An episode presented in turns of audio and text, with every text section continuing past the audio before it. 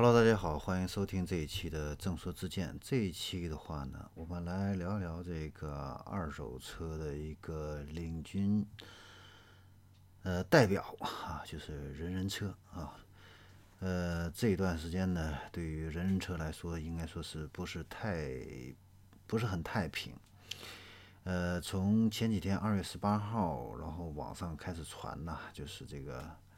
人车要破产啦，这个城市线下站点关停啊，原因这个这个员工被通知这个无补偿离职啊，哎，这样的一些消息出来。呃，紧接着人车的话呢就回应啊，说这些都是这个虚假消息，不实传言啊，已经收集好证据，要向这个公安机关报案啊。同时，这个人车呀。这个 CEO 啊，也是创始人李健公布了二零一九年的一个公司的一个最新的一个战略啊，力破这个破产的一个谣言啊。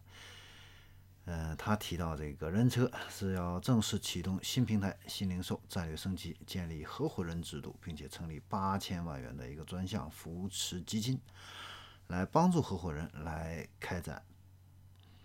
保卖收车业务啊，落地这个新零售门店，赋能这个合伙人来加大广告投放力度。啊，也就是说，这个人车要从原来的重资产运营变成一个轻资产运营，来赋能这个经销商了啊。呃，那。这个李健这个内部的一个公开信，他是怎么说的呢？就是这个在二零一八年下半年啊，就是人车就已经在杭州等十七个城市进行了这个新战略的一个试点。那这个几个月下来的话呢，这个售罄率和佣金率啊都能够得到一个大幅度的提升，用户满意度也很高啊。那所以的话呢，决定全面铺开这样的一个人车的一个种子合伙人这样的一个计划啊。呃，那通过这个人人合呃这个合伙人这个计划的话呢，呃，你可以去享受这个人车这个八千万的一个专项扶持基金之外的话呢，人车也会给合伙人提供场地、检测、定价、整备、金融、售后一条龙这样的一个服务啊，啊，然后也会加大这个品牌广告投放，构建从交易到维修保养。啊，保险、延保全方位的这样的一个服务的一个啊生态啊，呃，那这个合伙人的话呢，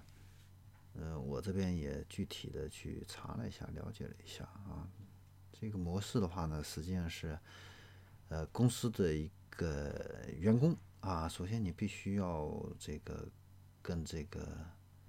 呃在员在公司离职，然后这个。呃，以后，然后的话呢，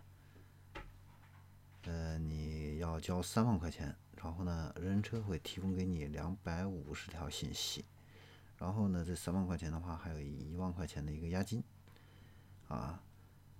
呃，说白了就是你花三万块钱买两百五十条有这个要买卖车这方面的一些有价值的一些交易信息。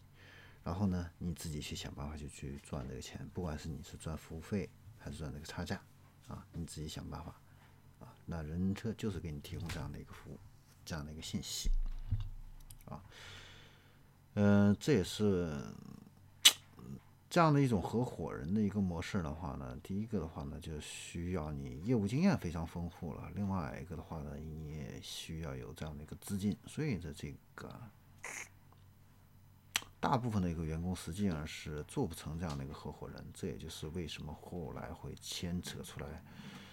这个这个这个，有的人说这个人车呀，这个是把员工都给解雇了呀，啊，这个原来是这个这个公司这个这个公司不给你发工资啦。然后你想留在公司，还要给公司交钱啊？就为什么会有这样的一些说法出来？就是这个原因啊。呃，总的来说的话呢，其实这个也是一个从二零一四年人车成立以来啊，这个 C to C 啊，就是客户对客户之间买卖车，没有中间商赚差价这个模式，第一个啊是这个广告站啊这样的一个烧钱的速度太快了，另外另外一个的话呢，呃网上的这样的一个交易的话，这个量还是太少了，但是花的钱又太多了，所以这个盈利模式啊一直没有好的这样的一个方式啊，这个后来的话呢，人车又想到了去呃铺这个线下的这样的一个店，想把这个线上线下都打通。啊，这个做这个二手车的一个新零售，但是这个线下的这个铺垫，这个涉及到这个资金的话呢更庞大，那这个烧钱的速度更快，那新的资金如果不能够及时补充进来的话呢，这样子的话呢，运营就会出现问题。所以呢，做了这几年资金没有能够及时补充进来的话呢，所以这个线下的这种模式的话呢，实际上就不是很成功了。所以呢，现在又提出了这样的一个合伙人这样的一个模式，啊，呃，那这个合伙人的一个模式能否走得通啊？这个我们还要再去观察、再去看啊。总的来说呢，这几年这个呃互联网的这些烧钱的这些。这个已经是难以为继了啊！现在这个投资人也是越来越注重于真正的一个实际的一个投资回报啊。好，那我们今天关于人车就先聊到这里，我们下一期再见。